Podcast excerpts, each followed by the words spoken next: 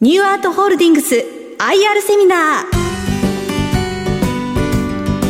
この番組は証券コード7638東証スタンダード上場ニューアートホールディングスの IR 活動の一環としてお送りします。お話は株式会社ニューアートホールディングス代表取締役会長兼社長白石幸雄さんです。進行はスプリングキャピタル代表井上哲夫さんです。この番組は3月11日に横浜で開催した春の IR 祭り2023を収録したものです、えー、こんにちは。白石でございます。ニューアートという言葉ね。アートにさらにニューがついてる名前はおそらく初めて私が付けた名前だと思います。戦後本当にこの沖縄が焼け野原になって広島に原爆が落ちて長崎に原爆が落ちてもう日本はダメなんじゃないかという時に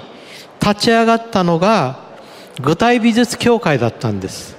人の真似しない芸術を掲げて新しい日本を作ろうということで始まった団体があるんです。具体美術協会です。で今では世界中に名前が知れ渡ってるアート関係者はみんな尊敬する団体です。人の真似をしない芸術。それまでは書にしても絵にしても芸術というものほとんどがね先生に教わって覚えていく世界だったんです。で教わる世界では間に合わない。日本は遅れてましたからそれで人の真似しない世界をやっていこうということで吉原二郎という人が作ったんです。その吉原二郎さんの作品からこのロゴマークは作られています。さてみんなの夢の企業グループみんなというのは今日名の皆さんです。株主の皆さん従業員お客様みんなです。みんなの夢の企業グループ。ニューアートはアートの持てる全ての力で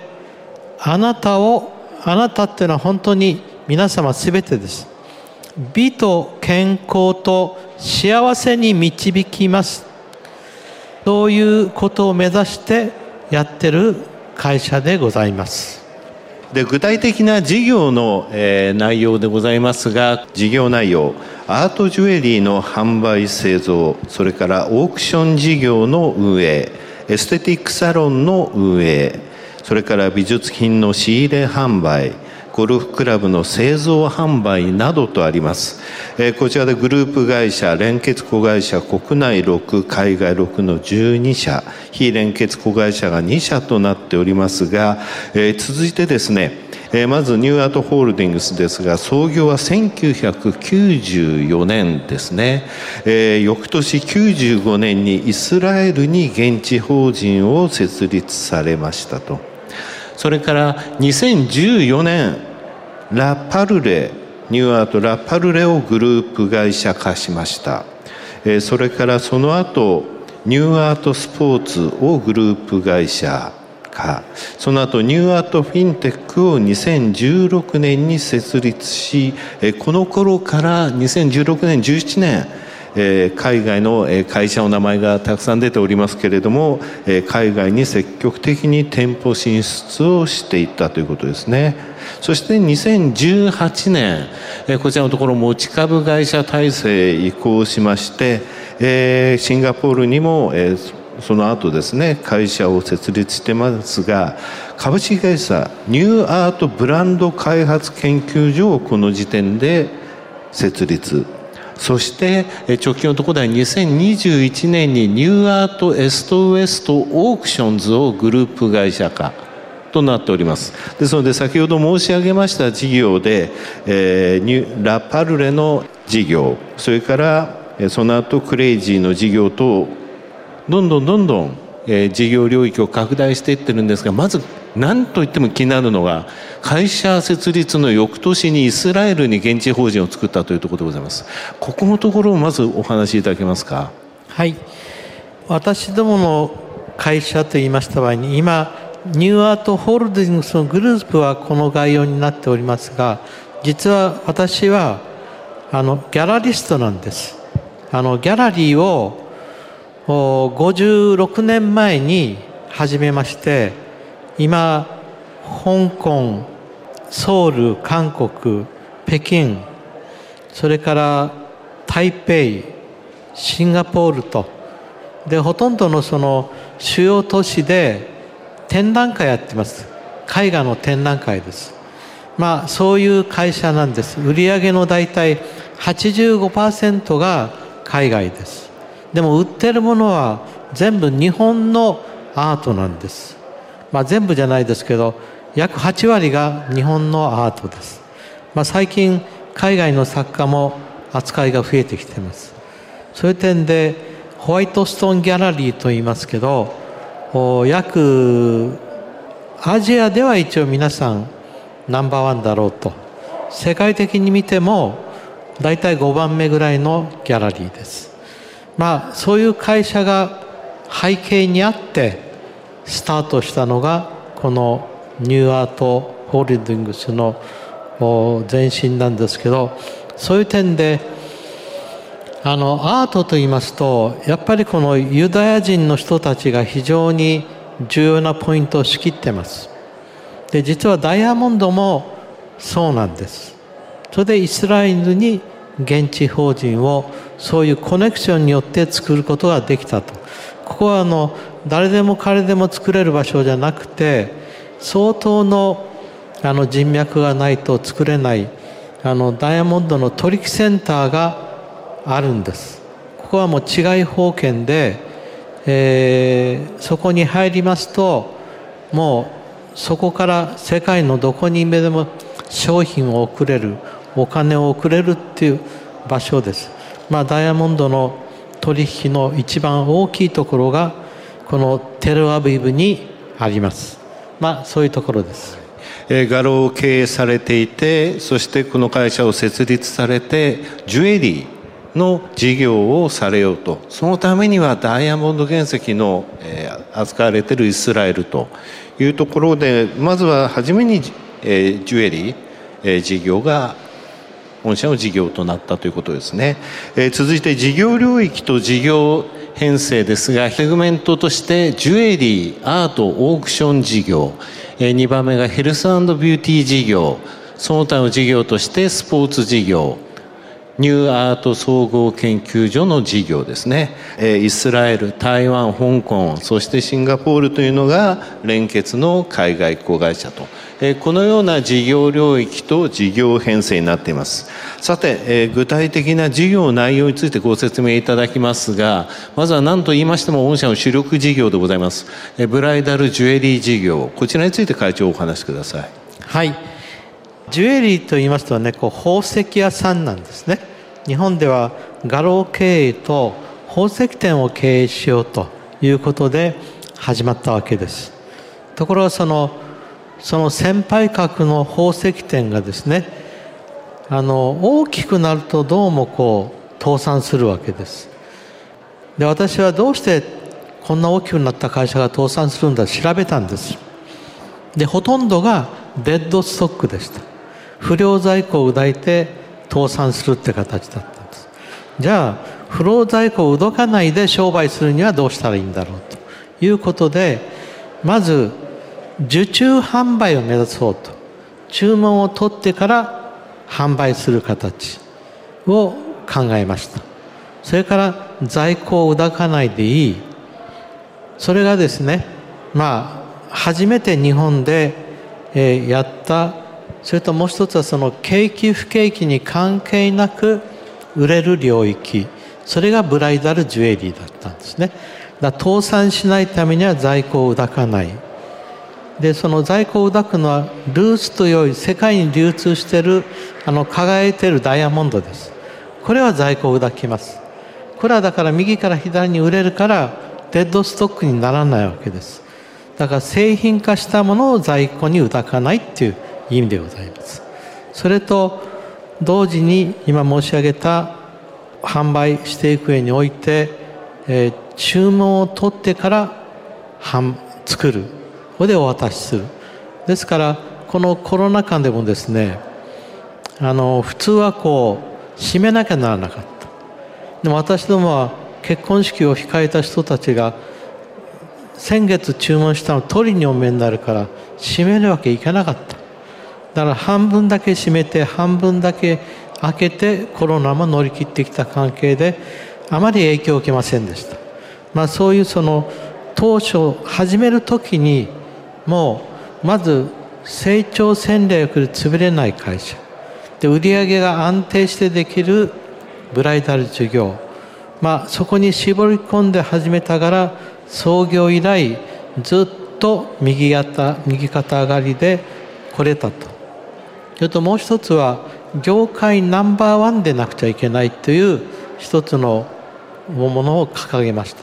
それはプライスリーダーでありたいからです。いろんな業種でもね調べてみると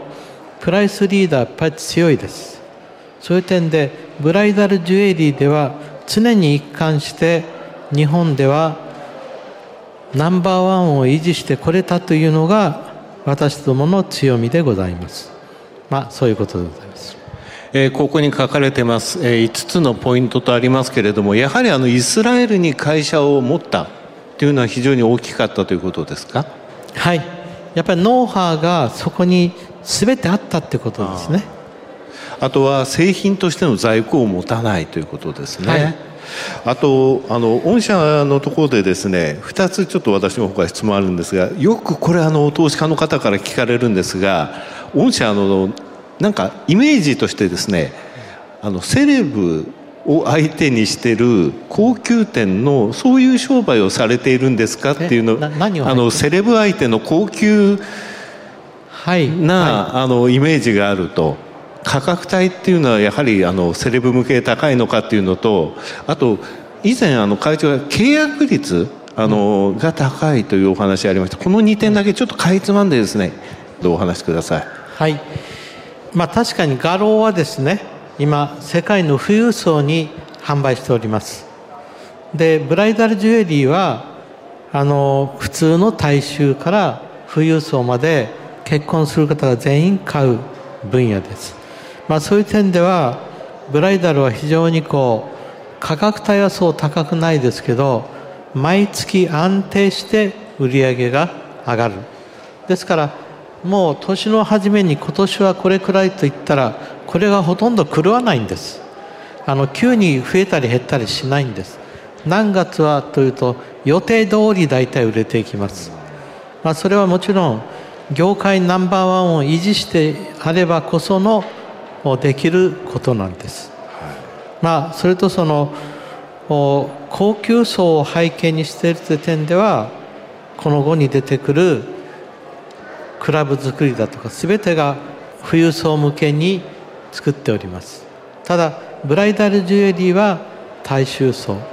ただ皆さんどうでしょう？宝石店といった場合に高級宝石店で下の方にファッションジュエリーがありますこの間からスタートしたわけです。ですからいずれこの上の高級宝石店を目指そうっていうものもあって、まあ、銀座にオープンしたアルティメイトっていうのが高級宝石店のスタートです。それからいずれこのファッションジュエリーの世界もグループ化の中に入れていきたいと思っております。契約率の高さっていうのは、はい、新卒のね女子社員を採用して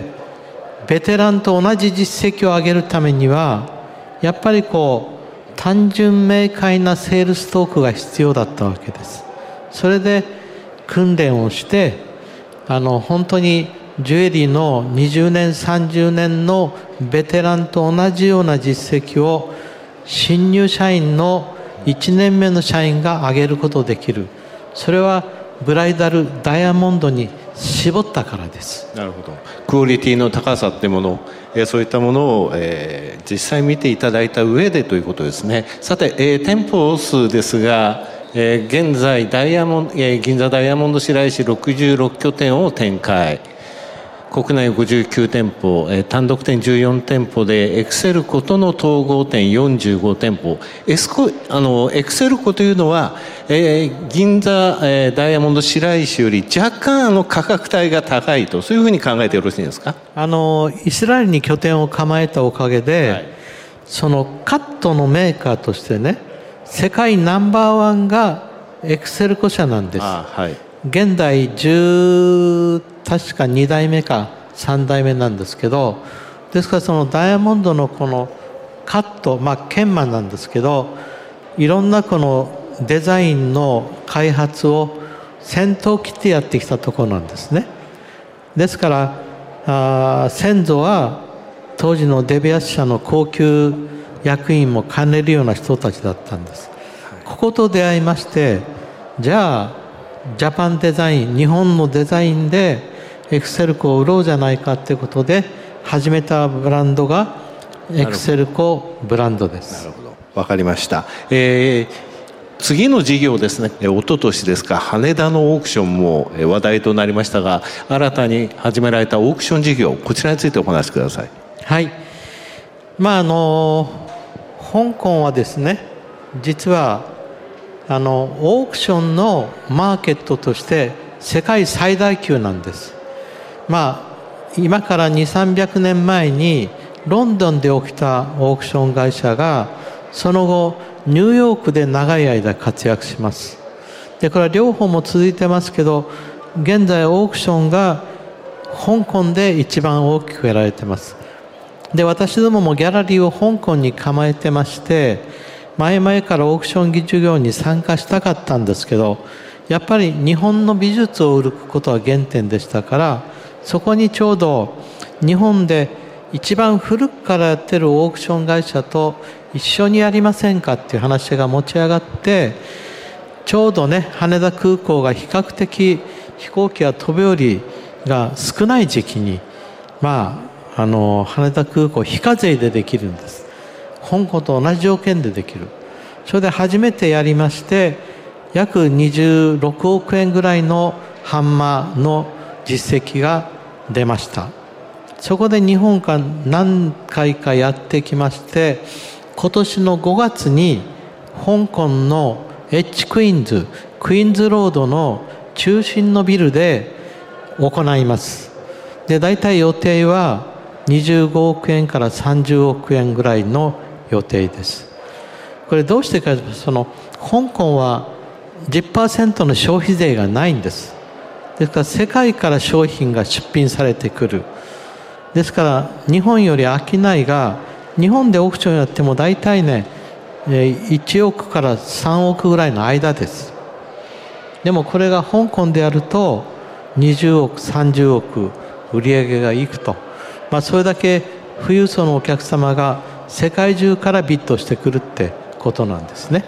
はい。わかりました、えー、続いてですね、えー、その他のセグメントについて私の方でさらっとご説明差し上げますがヘルスビューティー事業事業こちらラパルレですね、えー、こちらはメンズエステティックにもいち早く、えー、着目して、えー、創業早々に静岡にサロン1号店を出店されたという歴史もございます。今現在25拠点で展開されていらっしゃいます、えー、続いての事業ですがこちらアート事業フィンテック事業それからスポーツ事業となっております。アート事業というのは先ほどの、えー、画廊で、えー、まずは会長が一番初めのえー、始められた事業のところから来ています。フィンテック事業はですね後ほどこれからのところであのお考えあると思いますのでファンド事業を含めてお話しいただきます。このアート事業の中には軽井沢のニューアートミュージアム。の活動支援というのも入りますがこれ後ほどお話しいただきます。それからスポーツ事業ですね。こちらにつきましてはその他の事業に区分されていらっしゃいますがクレイジー。クレイジーというあのシャフトですよね。シャフトでプロも、えーと、あとシニアプロも使われてますが非常に高級で軽くてそれぞれのオーダーメイドになっている。そういうクラブ用の高級シャフト。あとあのゴルフバッグも非常に目立ちますけれどもそういった事業もされていらっしゃるということですね。ニューアート、えー、総合研究所の新規事業ですがこちらにつきましては後ほどの、えー、成長戦略のところここのところで合わせてお話しいただきますのでちょっとですね業績のところだけ私の方でご説明させていただきます。え、現在御社第3四半期まで発表されていらっしゃいますが第3四半期時点で、え、前年同四半期比大きく売上を伸ばしておりまして売上は15.6%の増収。営業利益については29.2%の増益となっております。あの主力のジュエリーアートオークション事業の売上が非常に好調だというところ。それから2月の6日2月の6日に通期の業績の情報修正を発表されました。えこちらにつきましてはそれまでの売上高の見込み193億円を12.4%上乗せ217億円と。営業利益についてはついては15.3%情報修正。当期利益ですね。最終利益につきましては35%増益見込みで22億円えー、基礎の見込みから35%、えー、プラスで22億円となっております。また配当金につきましては、えー、去年5月の16日に気象予想としまして1株当たり70円の、えー、予想はを、え、発表された後早々に6月の14日に100円とされていらっしゃいます、え、この100円については変更がないということなんですがなぜ、えこんなに今期業績が良かったのかという部分ですね。簡単に、え、お話しいただけますか？はい。あのー、まず、まあ、最初に申し上げたそのコロナの影響を比較的受けなかった、まあ、ブライダルと言いますと結婚式場とかいろいろありますやっぱり結婚式場とか海外旅行とか行けない分じゃあプレゼントにまあ、これはあのブライダルジュエリーは男性が女性にプレゼントするものなんですけどこのプレゼントにはちゃんと予算をかけようという流れが出てむしろねそういうのが追い風になったということでございます。これあのコロナ禍でずっと続いてきた傾向だと思うんですが初めあの結婚式関連っていうのはですねコロナで大きな痛手を受けるって言われたんですがその初年度から御社非常に好調な業績だったと、えー、見たいんですけれども新規の出店ですね。こちら今年度の新規出店ですがこれ特徴的な部分があると思いますが会長のお言葉をお願いします。今まで例えば関西地区でしたら、まあ、大阪京都に神戸にあればなんとなく関西地区はカバーできたんですけどそれを奈良とか軍部に作っていきました。名古屋も名古屋にあれば中京地区は全部賄えると思ったんですけどそれを、え岐阜だとかあるいは三重県の四日市だとかその周りに作っていきました。仙台だと仙台にあれば東北一円は大体と思ってたところを山形とか青森とかまあ秋田とか。地元志向が強くなったんですね。ですから地元で買おうっていう人が増えてきたんでその各県に一つずつ作ったんです。まあそれが安定して伸びていった理由にもなっていると思います。なるほど、えー、仙台から山形青森秋田と作ると仙台の売り上げは若干落ちるわけですよね。ただトータルで見るとそんなに落ちてないのはやっぱりその地元でやっぱり支持されてきたことと、はい、それが結果として仙台の人気を高めますからだから山形秋田青森、まあ、こちらの福島郡山ですかね、はい、やっぱり周りに作ると売り上げが安定してきたんですね。でそういう目で見るとまだまだですね例えば東京都心でも、はい、まあ出店の余地がたくさん残されているということが分かったんでまだまだ成長できると思ってます、はい。えー、取り組みですね。成長戦略の部分についてご説明いただけますか？はい。あのやっぱり今はですね、まあ、過渡期というか激動期というかあの世界がどう動くかっていうことをきちっと見てやっぱり物事を考えなきゃいけない時代です。で私はアートを扱ってます。アートっていうのは平和へのメッセージなんです。ですから私はアメリカも中国もロシアも全部好きなんです。それはアートを好きな国民がどこにも全部いるんです。ただ政治は別の動きをします。そこでねやっぱり大事なことは今まで絵の展覧会はロシアでもブラジルでもほとんどの主要都市でやってきました。で世界の状況を知ってる。それはむしろ世界の人々の心を知ってると思ってください。ですから私が掲げる幸せになっていただきたいというのが私どもの企業理念であり株主の配当も海外並み企業の配当ということを私の中にあります。そうすると日本は確かにね税率が高い大体地方税と合わせると41%いきます。でも私どもは配当はちゃんと出したいということで成長戦略の資金を今まで、まあ、どっちかと地銀さんあたりから借りて成長戦略をやってきました、まあ、今年はさらにその辺をカバーしながら新しい成長戦略を後に発表していくことになると思いますよろしくお願いいたします。バリュエーションが出てますが、これ、配当利回り5.38%で3月6日終値ベースですね。こちら1860円と、チャート見ますと2019年3月末から出ておりますが、約3倍に株価上昇してますが、それでも PR で見ますと、今現在市場の平均よりちょっと下回るというところでございます。えー、駆け足でのご説明となりましたが成長戦略の講師の部分国内未出店エリアへのジュエリー出店継続オークション事業の拡大新規開発事業の事業化、えー、促進アートファンド3号ファンドの創生準備 M&A 等こちらにつきましてはこれからいろいろな形でプレスが発表されるというふうに思います、えー、それでは最後になりますが、えー、会長の方より、えー、本日お越しいただきました、えー、皆様に一言ご挨拶をお願いします。もう皆さんと今できたら気持ちを一つになって一緒にこのコロナ後のね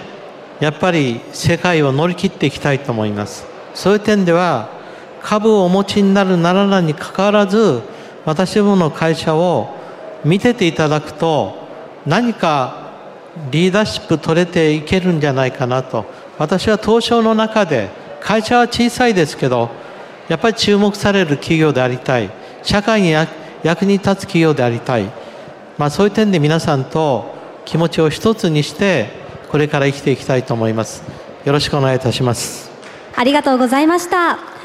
ここまではニューアートホールディングス IR プレゼン証券コード7638東証スタンダード上場。株式会社ニューアートホールディングス代表取締役会長兼社長白石幸男さんにお話を伺いました。ありがとうございました。